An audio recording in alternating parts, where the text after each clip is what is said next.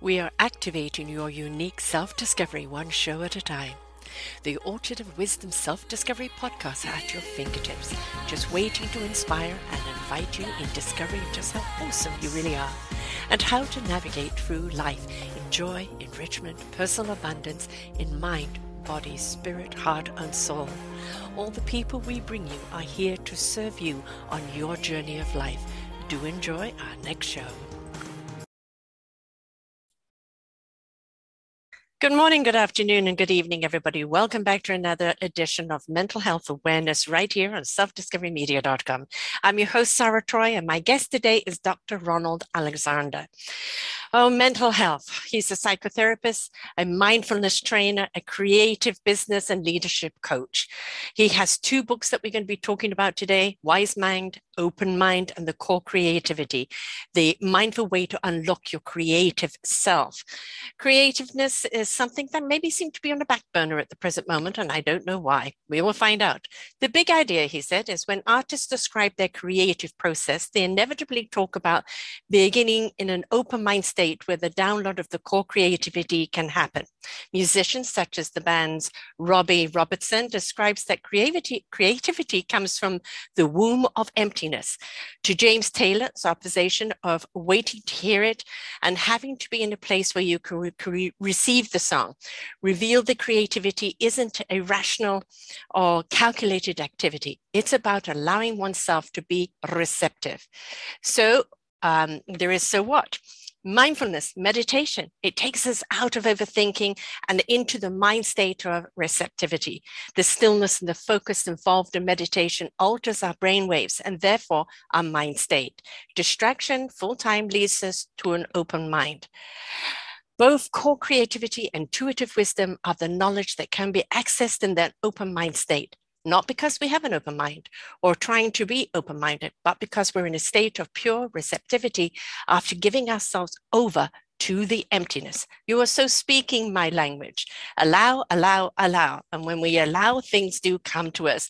If we just come from the mind, we're constantly in a state of chatter and dialogue, and we just really don't have any space for things to come to us because it almost becomes a form of dictation. Welcome to the show, Ronald. Oh, thank you. Thank you. Happy to be here. Allowing, um, emptying out, being open, um, ready to receive. Do you find that it's actually hard for people to do today because there is so much chatter or static or expectation of how things should be done as opposed to allowing things to happen? Um, excellent question. Um, in the greater wide, superpositional field that they talk about um, energetically is we're all we're both receiving and we're transmitting mm-hmm. and what we're we're receiving on a day by day basis with the, all the horrible tragedies mm. mass shootings uh, is just overwhelming it's, yes. it really it breaks the heart when yeah uh, I listened to this 22 um, year old daughter who was standing next to her mother in the parade in um, Illinois, and she saw her mother shot. And so we're just we're receiving so much of that mm. daily, mm-hmm. coupled with the pandemic. Yes, there's been an increase in anxiety, depression, feelings of helplessness and hopelessness. Mm-hmm. Um, in the American economy, uh, we're about to go into recession. And so there's a lot going on, clearly, that is uh, very negative in the energetic field. However, what I write about and what I teach is that if we can slow down, mm-hmm. quiet our mind, mm-hmm. pay attention to our breath, and I actually uh, I have a meditation called um, emptying the mind meditation, we then can um, move into the first stage of core creativity, which is called absorbing mind. Mm-hmm. Absorbing mind is a state of consciousness where we move into receiving. Yeah. And we're cultivating the feminine receptivity. Mm-hmm. Like everything you're saying, I'm most certainly at the present moment. You know, I'm a, a little empathic, and and I, I'm just finding the heaviness of everything that's going on. I'm in Canada, and I'm watching what's going on in America, and I just don't understand why, why. Um, but I feel very much that's what's going on in the world that this is a huge repression like if you push your hands together without moving you can feel the force building up and i feel that so many people are under this repressive force right now and they don't know what to do with it and different reactions are coming out above it because i think we're all just totally saturated if it's not one thing it's another and people haven't been taught the skills of emptying mind, opening heart, allowing you know the soul or the wisdom to come through us. Um, if you haven't been taught that, or if you're not ignited in that, it can be a feeling of that you're drowning. And it, it's very, very hard to, when you're in the sense of drowning of, of kind of how do I come up and get air? you know, never mind embrace a solution. I just can't breathe right now. And I think we're very much in a global you know a global arena of people feeling like they are drowning yes um, it's a wonderful metaphor too that you've just used is that most of the people that i work with both in psychotherapy or creativity and leadership coaching they all have been having dreams mm-hmm. about drowning falling in lakes being swept down by a mountain stream and i think what's happening is in a global interconnected superpositional field, as Thich Nhat Hanh, the former um, Vietnam Zen uh, teacher, spoke about the interconnectedness and interbeing. And we're just being flooded, mm-hmm. unlike any time in my life, yeah.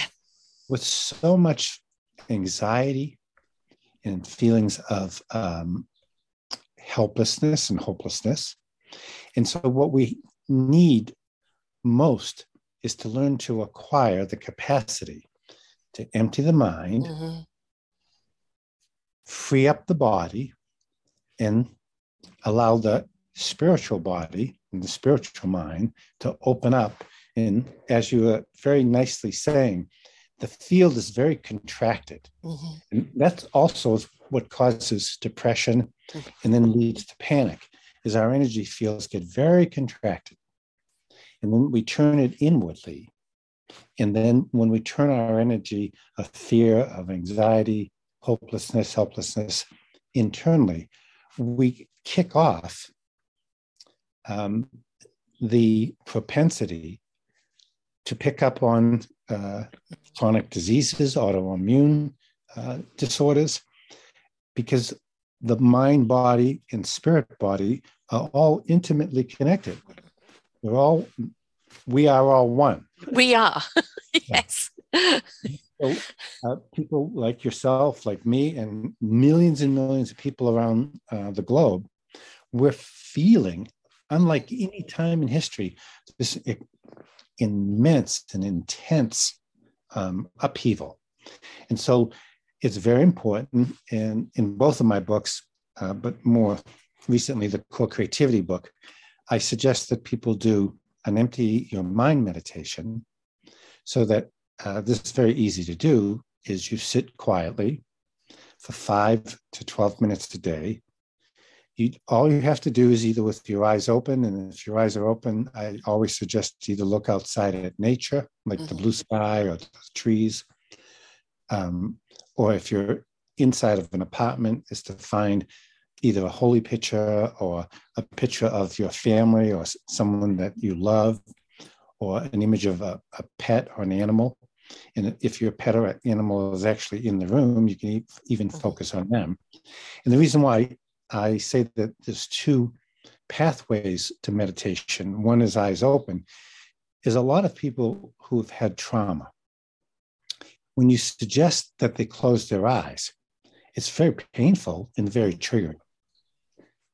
so it's much more effective if you suggest to those people to have their eyes open.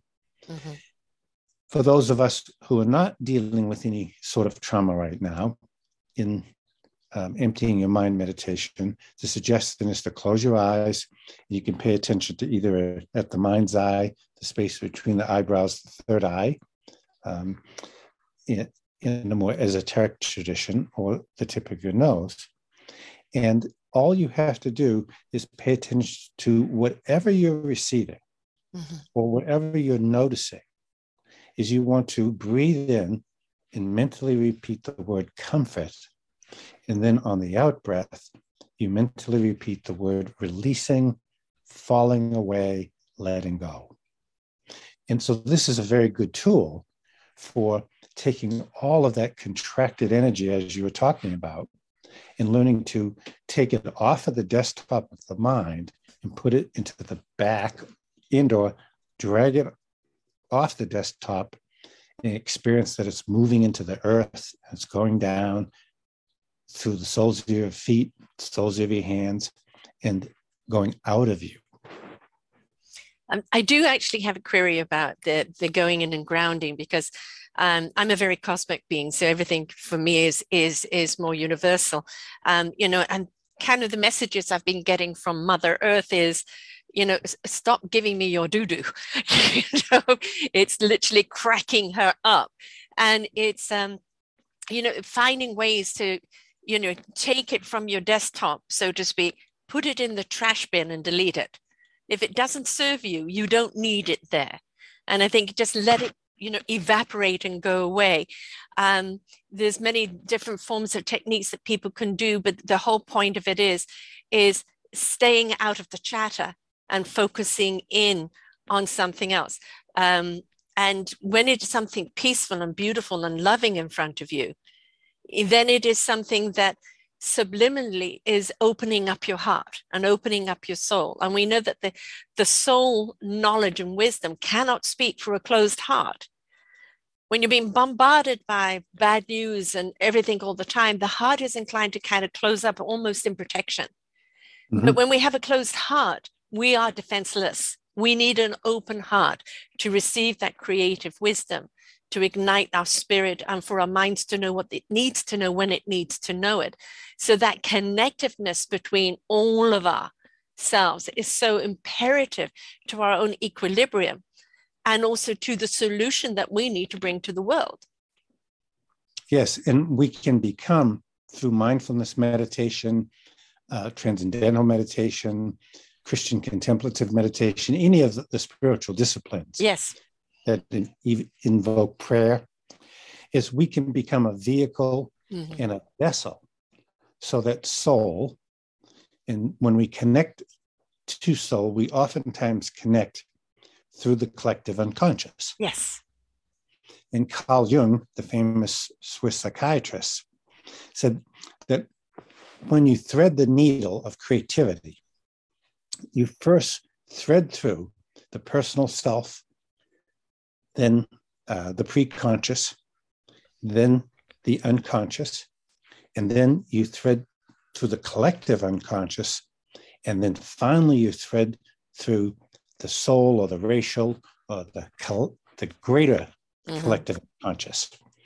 And when we are learning to deal with the um, detritus in the mind, it's very important to have a filtering mechanism mm-hmm. in mindfulness meditation. I have found, I started practicing it as a young uh, student of Buddhism at age 20 when I was uh, studying in Amherst, Massachusetts at the university. And one of my early teachers said, The mind chatter is like a monkey mind. Mm-hmm. It just runs wild. And if you've ever been to India or Sri Lanka or Thailand, and you've watched the monkeys, they cannot be controlled. No. And so our conscious mind, most of the time, is in monkey mind. Mm-hmm. When we move into a meditation, like the emptying your mind meditation, in the first minutes, what we do is we pay attention to what's the distress and what's just the distractive monkey mind. Mm-hmm and we then in some way we want to uh, mine like the miners used to use a, a, a, screen in the stream to get to the gold. Mm-hmm. When you struggle to sort through all of that chatter, is the next stage in the core creativity process is the stage of open mind, mm-hmm. where you you open your mind, and there can be a lot of very important what I call core level uh, gold. Mm-hmm. The mind for the core gold, and oftentimes, whether you're a, a person that's involved in the creative arts, or you just simply want to become more creative, it's important to um, sift through yes. what's distractive and then harness and pay attention to what the gold is that's bubbling up like the next big idea mm-hmm. coming out of a meditation where you're feeling totally distracted. Yeah. You know when we, we when we revere you know our artists and our musicians and our, our, our wise ones and the statements that they make that are so profound and so creative. You know we think as ordinary people well you know that's them that could never be us. But creativity lies in each and every one of us just ready to be opened ready to be downloaded and to be processed and if we stay just in the mind chatter, we get into doubt, uh, lack of self value, um, the judgment, and uh, even persecution from other people. And that stops any form of creativity from coming about. So if we can empty out that mind and just basically be that beautiful blank canvas, all of a sudden that creativity comes through and the picture that you create is one of extreme wonderment because again you have allowed it to come through. You've allowed it its own voice and everybody can find that creativity if they are willing to still the mind go in and allow it to come through us. And allowing is one of the wonderful um, side effects that you learn and experience and you develop um, as a skill. Uh, through any form of meditation or spiritual practice, and especially mindfulness meditation, is you learn to enter what we call the domain of not knowing, mm-hmm. not needing to know. Yes. And not doing. Mm-hmm. The not needing to know. I think we've become a science, society. I need to know, I need to know. I've got to go on Twitter. I've got to go on this. I've got to go on that. I need to know, I need to know. Why? Is it relevant to where you are right now, to what you're doing? Is it important for you at this particular space in time that you need to know that? Or are we just filling ourselves with a whole load of junk and a whole load of data that we haven't got the wisdom to know how to use? Yes, very, very well said. And I was being interviewed on uh, an FM radio station out of Denver this morning, and I was asked uh, the question of, well, what do you suggest to people who spend large amounts of time on Facebook, Instagram, Twitter, but they're primarily uh, preoccupied or obsessed with reading about all the negativity. Yeah. All the pain and suffering. Yes. And in theosophy, I learned as a young man around the age of 21 that there's an old ancient saying, and it's set your mind on what you want mm-hmm. and it will manifest. Yes. And so if you spend most of your time focused in digital media, um, scrolling through and reading and going deeper and deeper and deeper into the rabbit hole of what I call the bad news. You're going to be bringing and creating in the mind, in the mind's eye, darkness, pessimism, depression. Mm-hmm. So, what I suggest that people do is that they time limit Right. No more than three to five minutes in a single day of exploring the bad news. Mm-hmm. but to take time. And for example, I myself, when I scroll through uh, Twitter in the morning, one of the um, Twitter feeds I have is about puppies and doggies and animals. You can't help but smile when you see them. right. And I might watch, like, there was a little puppy uh-huh. last week, and it, it said in the caption was, uh, watch the puppy being trained to become a support animal. And it was a little small brown puppy, and it had this huge um, support vest. And the puppy kept falling over. and like just right now, you can feel it lifts up your soul. It lifts up your spirit. Yes. The two of us are already we, yeah. you and I, in this moment, just shifted yeah. a small piece of that superpositional field of yes. interconnectedness and we just generated together mm-hmm. positivity that's going to go out there in in the uh, book the hundredth monkey are you familiar with that uh, yes i've heard of it it's it's a oh, it's an old book it's a very small little book but basically um, and i don't know if it's a fable or it's actually a true mm. story mm. but the book reads about that once upon a time uh, there were monkeys in the South Pacific. And for um, long, long periods of time, whenever their sweet potatoes would get into the, the dirt or the sand, they'd eat them. And one day, one monkey noticed that a monkey was washing his his or her sweet potato in a little pond.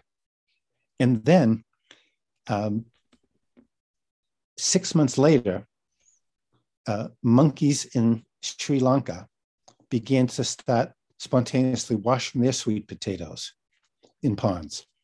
And so there's this phenomena called a butterfly in India can create the positive wind that you feel that brings relief in Hawaii to you.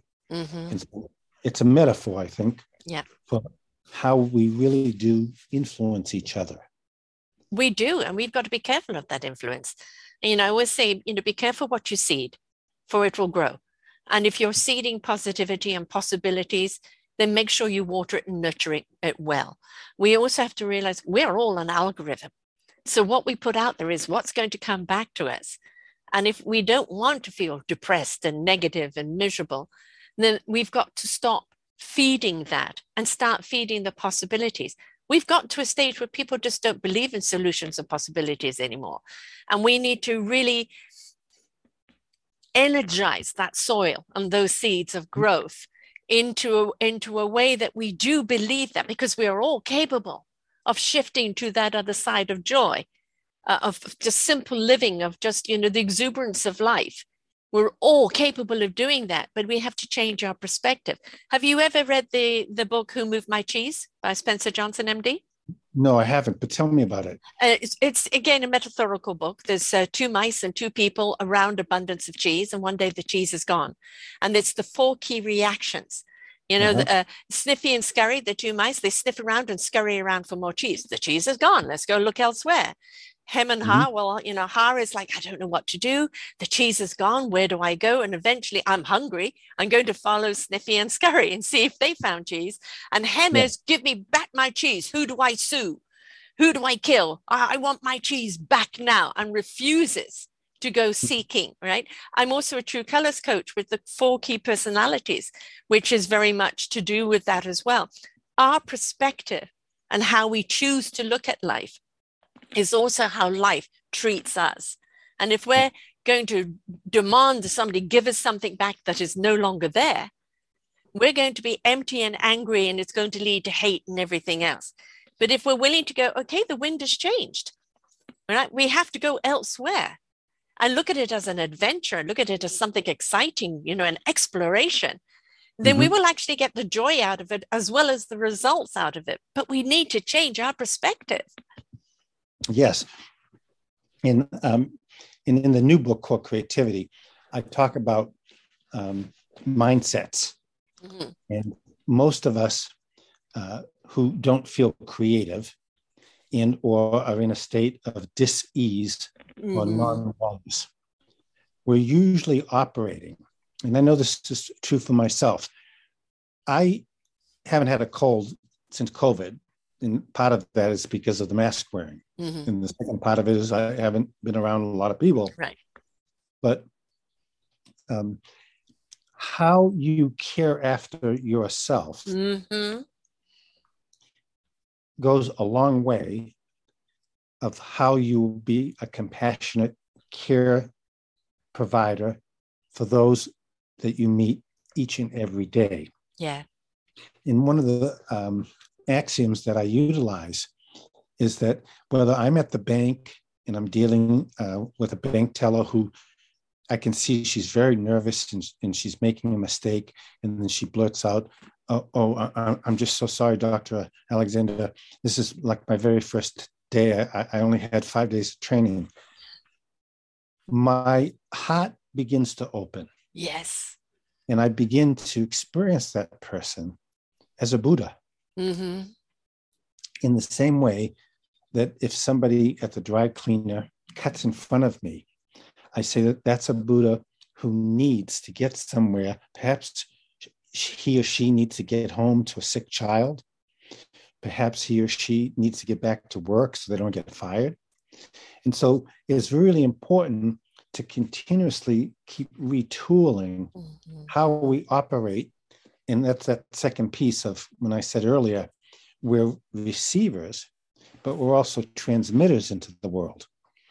And so when somebody wrongs you or um, does something that you deem um, isn't right or isn't appropriate, it's coming from a fixed mindset that yeah. you hold that they shouldn't do that or you shouldn't cut in front of me and do that to me. When you can let go of that, we become much more uh, what I call a fluid mindset. And you um, move out of the rigidity. And the rigid mindsets oftentimes lock into place harsh judging. Yes. Like, that must be a terrible person that they mm. did that.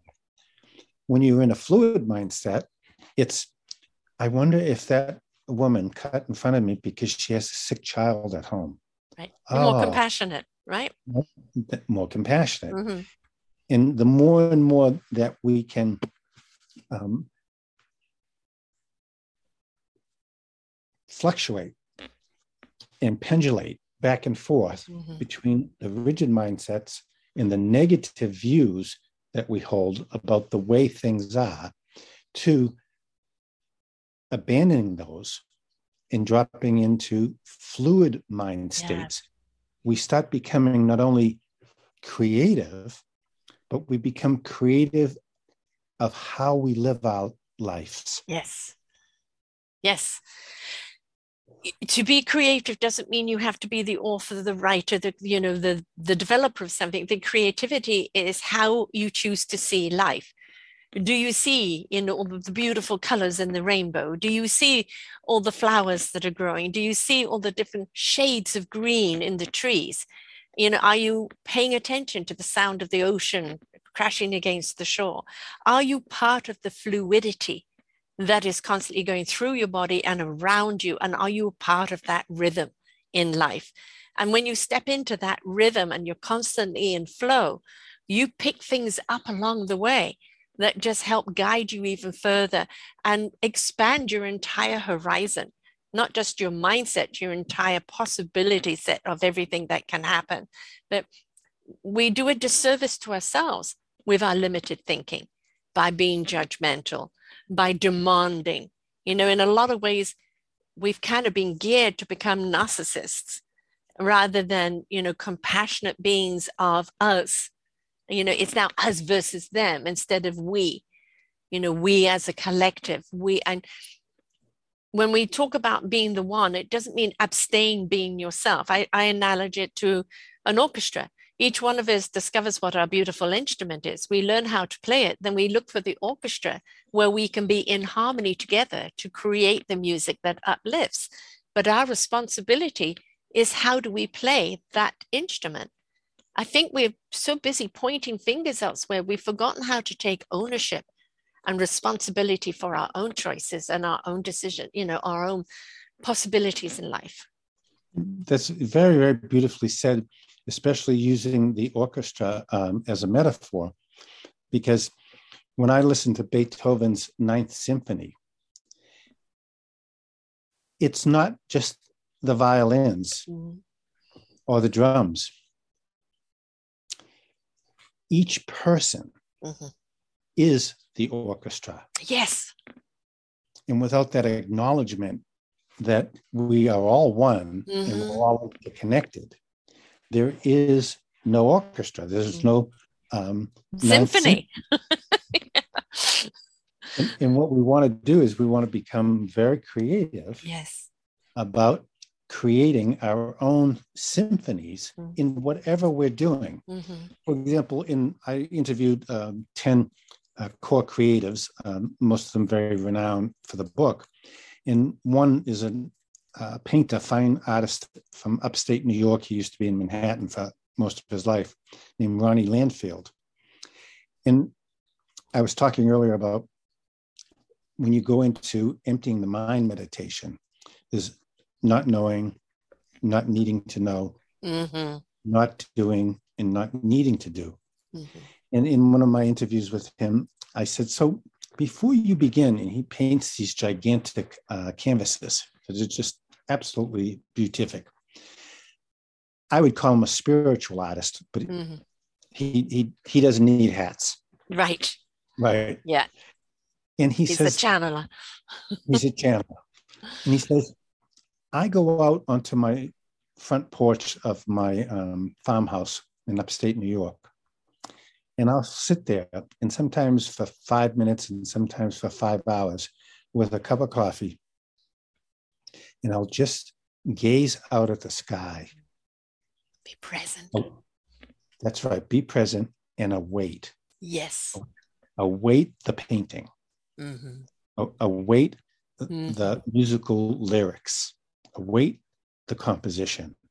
Await trying to resolve, for example, if you're working on a team and the team is stuck, you, it take time to await for the answer to emerge from either from on high down low or from inside from the outside or even from the collective energy that is mm-hmm. there right everybody has the piece of the puzzle in james taylor that's funny you're very intuitive james taylor describes um,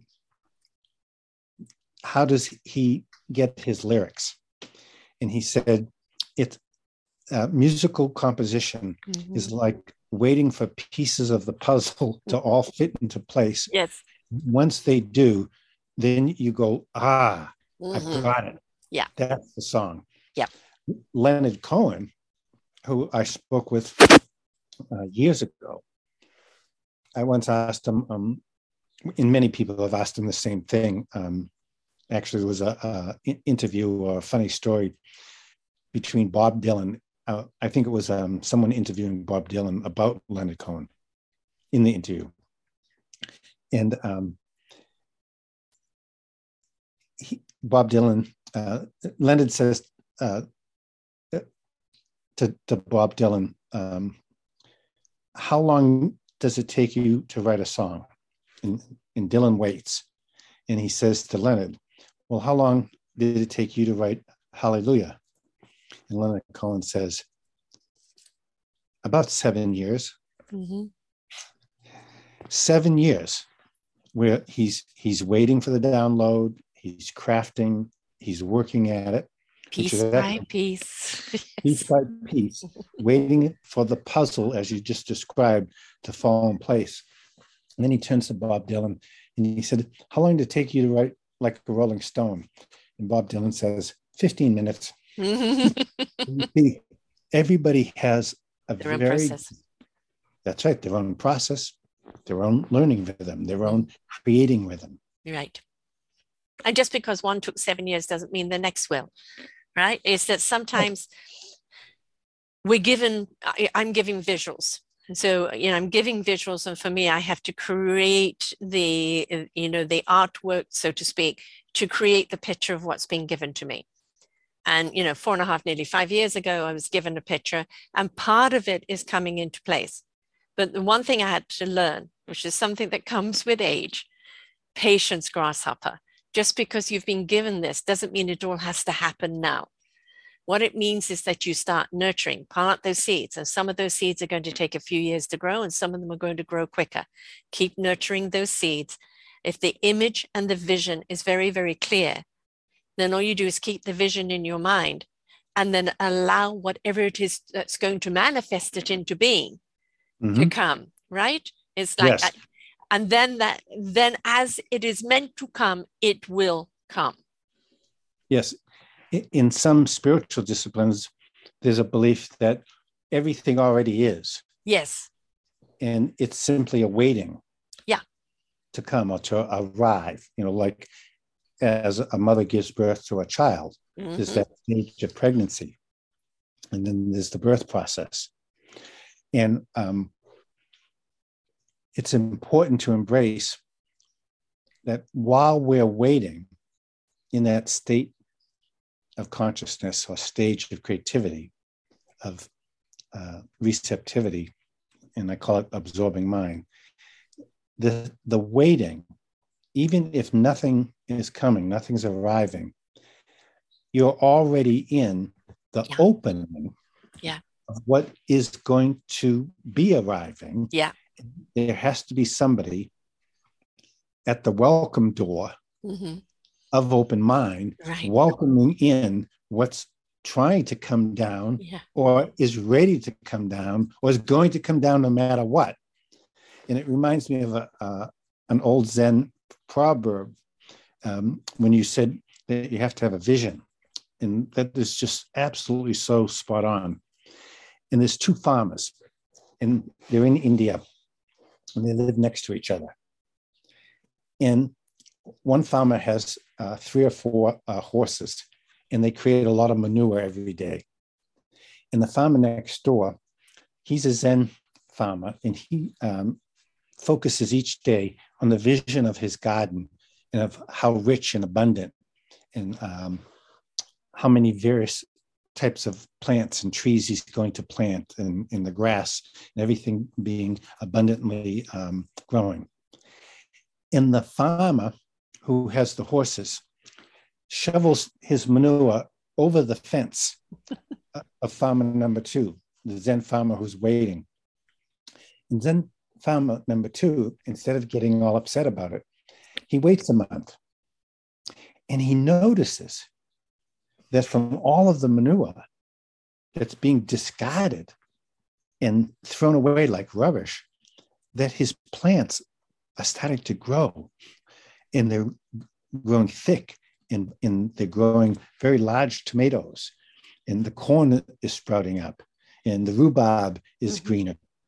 And so farmer number two never says a word to farmer number one about get your manure back on your side of the fence.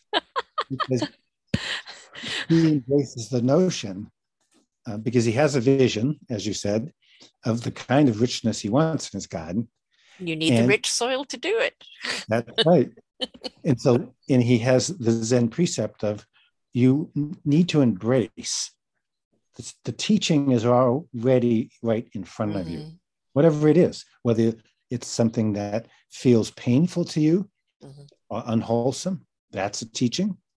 The teaching might be something, an experience that's neutral, like very vanilla. You don't really feel good or bad about it. Mm-hmm or the teaching can be something that's very, very welcoming and ecstatic producing. Or you're downloading the big idea creatively. And we call that wholesome uh, mind state. And that these three mind states are essential for helping you to learn to navigate through the pain and the suffering and what's neutral so that you can um, create and manifest more wholesome self and then other experience into the world. And that's creativity again. Yeah. You've also sometimes got to wait for the synchronicity just because you're ready. The person you need, like the manure over the fence, that's going to help manifest your vision, you know, may not always be there on your timetable. Mm-hmm. But as you said, hold the door open because always be ready because you never know who's going to come through that door that is actually going to be the ingredient that you need that's going to fortify that vision and i think you know the other thing is um, we we limit ourselves so much again through the expectation of life but again when we step into the allowing and the attunement of self and allow ourselves to have a vision and not again dictate it you know just because you've got a vision well now i'm going to do this with it that with it that with it. No did did it come from the soul and the heart and the gut? Was that the voice that told you about the vision? Or is it just an idea in your head and it's not connected to anything else? As i said for me this is a database. This is programming and a database filled with information half the time more or less than half the time that we ever use. But when you truly actually understand the wisdom and you really do allow that source of energy to come through you, as I said before, it extracts from the mind what you need to know in this moment to do what it is you need to do. And that's mm-hmm. getting out of our own way, getting out of our own mind, and allowing there is an intellect in our soul, heart, and spirit that is there to guide us. And if we step into that wisdom, we'll always be guided right. But if we only come from thought, only thought, without igniting the rest of us, we're going to be in society's dictation, and then we're always going to be in doubt. Yes, beautifully said. Thought is abundant. Mm-hmm. Wisdom is creative. Mm-hmm. Wisdom is generative. Yes.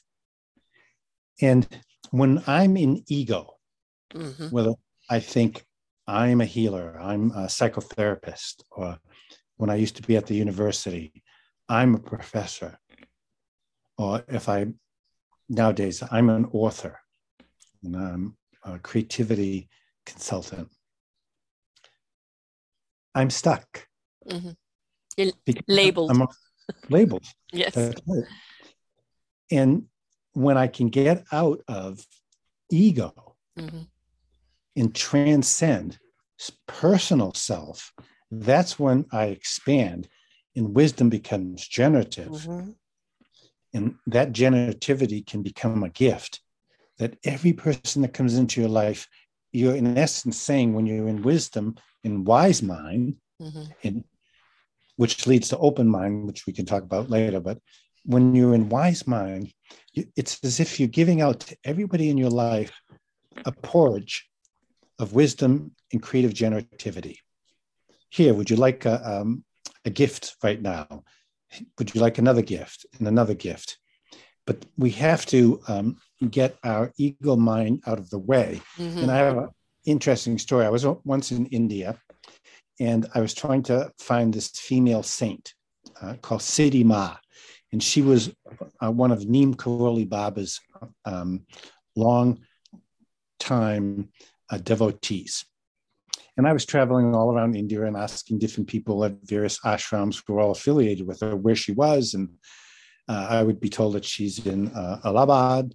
So I go to Allahabad and I visit the Kumbh Mela, which is the festival of millions and millions of sadhus and um, uh, seekers in the, in the Hindu uh, tradition. And then I leave um, Allahabad and they say, oh, I think she's near the Taj Mahal in um, Agra. And so then one day I was in um, Varanasi, which is the very sacred ancient city. It's the most suspicious place to be cremated in all of India. Because in front of uh, Varanasi, because it's right on the Ganges River, in Allahabad, it's where the Yamuna and the Ganges rivers come together, and it's called the Sangam. And the Sangam is a very sacred, and in America, we would say like uh, Sedona, Arizona has vortexes. In Woodstock, upstate New York, has has a, a, a vortex. And um, so I was walking around Varanasi, and I'm sometimes shy when I'm traveling.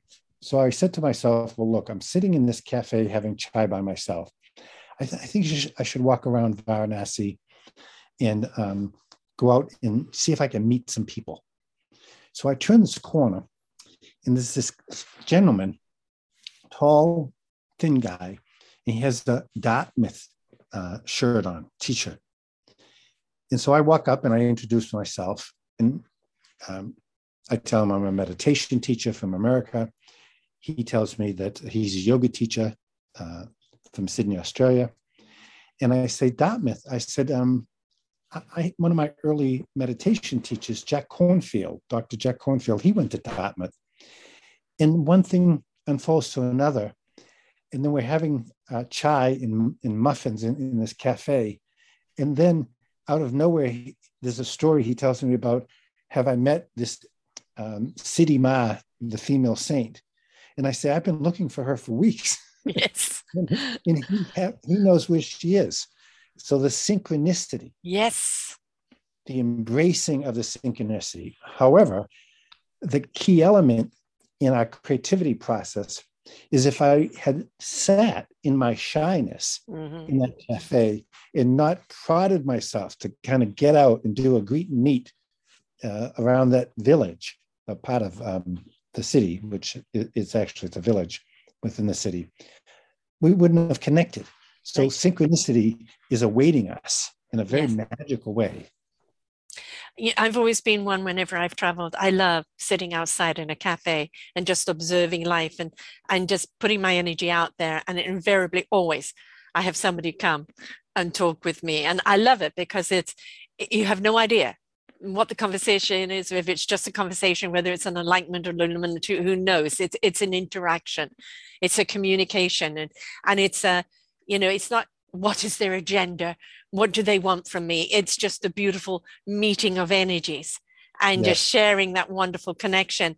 Um, and it's it's a beautiful thing to do. And it may just be a moment, or it may be something that goes elsewhere. Who knows? That I think if we can forget agendas and just be present in the moment with that open door, I'm open and ready to receive what I need to know when I need to know it. We're always guided to someone who either you're the door opener for or they're the door opener for you. And that there's no mistakes, is there? Yes. There are no mistakes. And in the book, Core Creativity, I actually, uh, one of my mentors, Robert, Dr. Robert Resnick uh, from Santa Monica, um, used to say, take mistake and put a hyphen between the 2 mm-hmm. Mistakes and so in acting, when an actor, male or female, is shooting a scene, oftentimes the director will say, let's take another take mm-hmm. and another take. And so even when someone um, takes the script into a direction that's not the way it should be, Robin Williams, the late Robin Williams, he was a master at that. Mm-hmm. oftentimes directors would just say, Robin, in this part of the script, just let Robin let him go. go. Let him go. Let him be Robin. right? Yeah. And they trusted that something very yeah. uh, creative and magical would come out of that. And you're someone that I can feel. You have a lot of uh, light in your magnetic field around you, and you have a, a generosity of being in this conversation. And so you're one of those what I call the light transmitters where you're transmitting light and you're transmitting heart, fullness, and compassion. And all of that's going to come back to you tenfold. Again, I think it is be who you are. It took me a very, very long time to allow myself to be who I was, I am, because I was too busy trying to be what others wanted me to be. A waste of many years because of who I am today. I'm simply Sarah. And Sarah just is, and Sarah just does. And I am uh, more true to who I am today. I'm more comfortable with who I am today in my present state than I have been in anybody else's expectation of me. And I think that's one of the mistakes that we make is we're trying to live up to somebody else's expectation and we sell ourselves short. And it's been a long journey for me to get here. Um, but I'm where I'm meant to be doing what I'm meant to be doing and being who I'm meant to be. And believe me, I wouldn't want to change it for anything. Nothing. Yeah. Absolutely not. I may not be financially rich, but I'm incredibly enriched and abundant in what I get to do and whom I get to bring to the awareness of other people. And I'm very, very blessed for it. And I think sometimes we have to look at what is enrichment, what is abundance, you know, what is the true currency in life.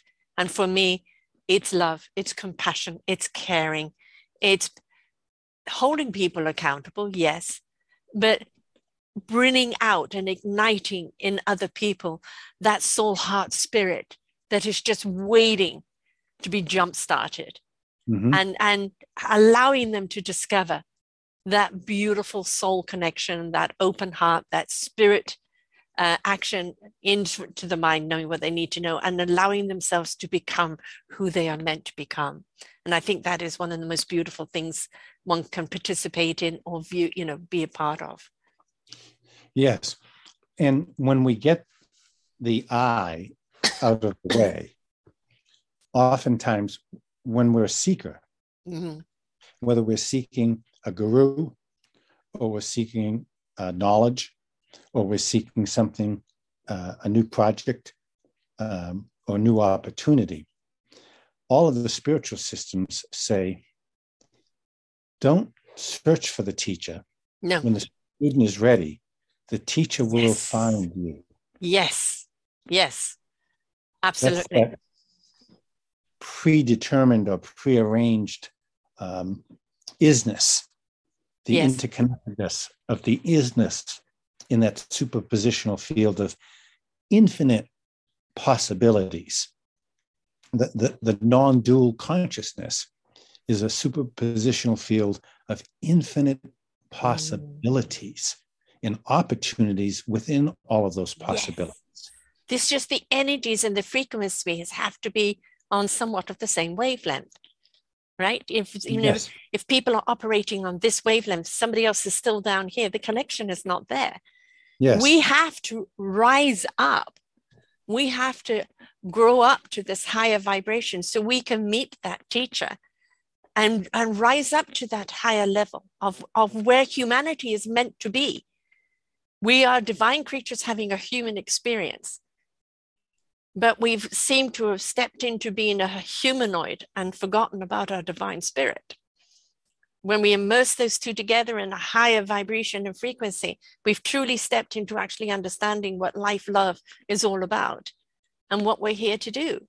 And that yes. is to be of service to one another, to lift mm-hmm. each other up, to elevate each other up to a higher vibration and a higher level, which we desperately need to do as a humanity for the sake of this planet and also for the connection with the universe. Yes. And um, in Zen, I learned very early on that every time you sit on the cushion, not only do you sit for your own enlightenment and your own awakening, but the Zen teacher also said, in addition to sitting for the self's awakening, is that remind yourself that each time that you sit, even if it's five minutes a mm-hmm. day, mm-hmm. up to 40, you sit for the benefit of all beings. Yes.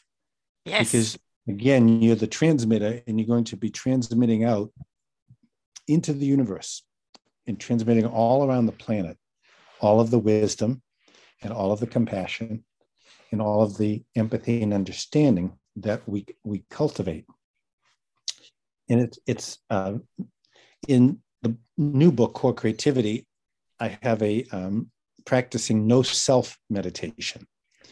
In 1989, I was at a uh, meditation retreat in Lyon, France, at a chateau with uh, the late great spiritual uh, teacher uh, Ram Dass. And he has been a mentor uh, both clinically in clinical psychology, because he had an academic uh, background in psychology, but also he's been a spiritual clinical mentor because he oftentimes um, has brought a spiritual perspective mm-hmm. to how I can help someone. For example, a mother and father who lost three children in a terrible fire one night.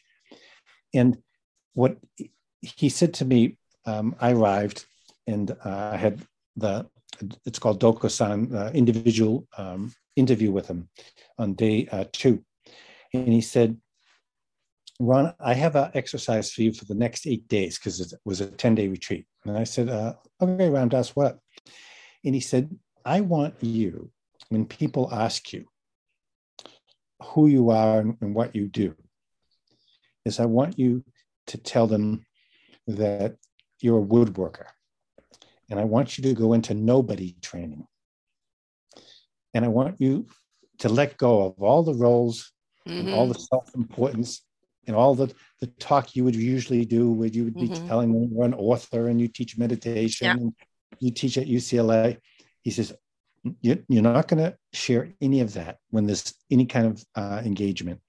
You're just going to be a, a, guy that works with wood. And it was profoundly liberating. Yes. So just unbelievably lightening. Um, and at the end of that, those 10 days, my just spirit was just so full because I had emptied out of all those uh, roles and all those identifications with the little me. But you've also given people to see you on a different plane because if mm-hmm. you come in with the title, you know, then the expectation is you're this, that, etc. But when you just come in, you know, as you know, for me as this, I'm just Sarah. What does Sarah do? Well, you know, I bring wonderful people to you. I'm just mm-hmm. Sarah. But mm-hmm. who is Sarah? I'm just, you know, soul awakened. I'm just Sarah. Right? Yeah. It's up to you how you feel me or see me. But if I come in with a bunch of titles, then you're going to see titles and expectations that you want from me, or even judgments that you want from me, rather than seeing me mm-hmm. and the mm-hmm. essence of who I am. Yeah. And this is, you know, we have this problem of the titles or the you know the self-importance of what a person should be as opposed to just being the essence of who we are. Yes. Beautiful beautiful. And there's another old zen saying cease striving. Mm. and then naturally there will be self-transformation. Thriving again that is a lesson i think we learn again with age but you know what i'm seeing now is is so beautiful is that i'm seeing more 30 and, and late 20 year olds already stepping into this awareness. You know they haven't got to be in the 50s 60s 70s to you know finally I, am it's all right to be me and you know mm-hmm. i'm now connected. Um I think for a lot of us that may have been 60s or 70s people, we already were at the start of that when we mm-hmm. were already immersing into that. And then, of course, 1890s and early 20 uh, 200s, it comes in with the the opulence. You need more to be more. And now yeah. we're realizing all of that more doesn't make me happy. It's just a burden. And I'm still feeling an empty shell. How do I fill me, not fill stuff around me? And a lot of the younger people are beginning to go, I don't want to have the life my parents had because they're not happy. Mm-hmm. Right. And where is the happiness? It's an inside out job. Yes. Connect to self and why yes. you're here and what your service is. What is your instrument? Which orchestra do you belong to that you can mm-hmm. create that music that is so invitational to other people? And yes. many, many people are hungry for that identification, not mm-hmm. labeling, but co- inner connection. Mm-hmm. Yes, not in any order, but I say that there's five um, of the most essential ingredients that make for a fulfilling or happy life.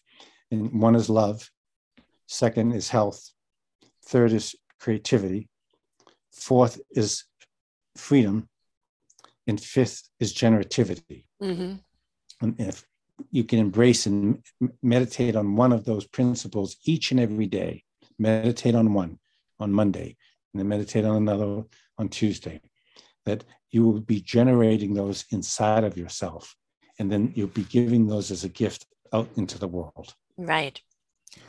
I would say probably my five five codes would be most certainly, you know, love, do mm-hmm. things with love, live life with love, be the love you seek, gratitude, be grateful for what you have and where you are and the opportunity that you do have uh, you know possibilities. There's always possibilities. There's always something you can do which i would align with creativity.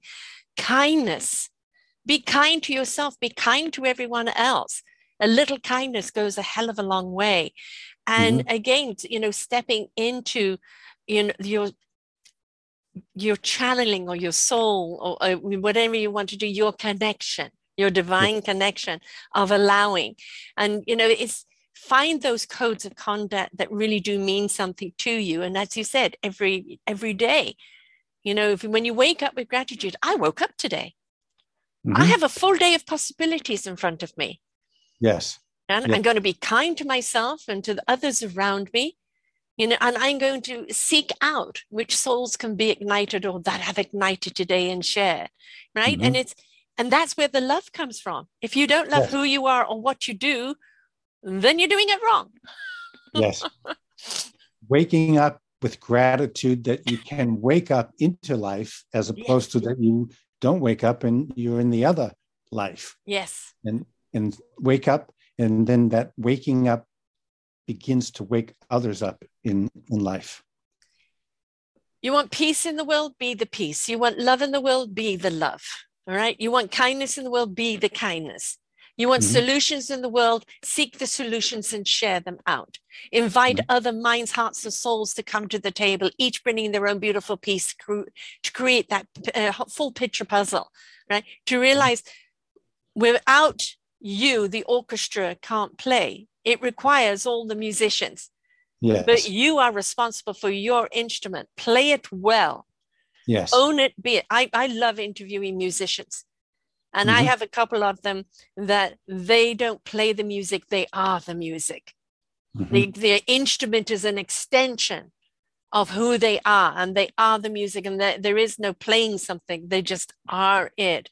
And they're so in their soul beingness. It's yes. beautiful, and the resonance of that music. But like you were saying before, the you know the reson this interview that we're doing now uh, when it goes out next week, it will be heard by those that choose to hear it. But we've already put the invitation out energetically. Yes. And, it, and it will then be heard by people who pick up that signature and want to listen more. Yes. Okay, wonderful.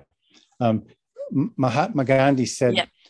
"Be, um, be the change that mm-hmm. you desire, and become and grow into uh, the solution to the problems that you desire. Exactly. So, the name of the books and where you get them, and also your site and how people can get hold of you and what you can do to, to help them. Okay. Um, my web links are ronaldalexander.com and corecreativity.com. The new book is called Core Creativity The Mindful Way to Unlock Your Creative Self.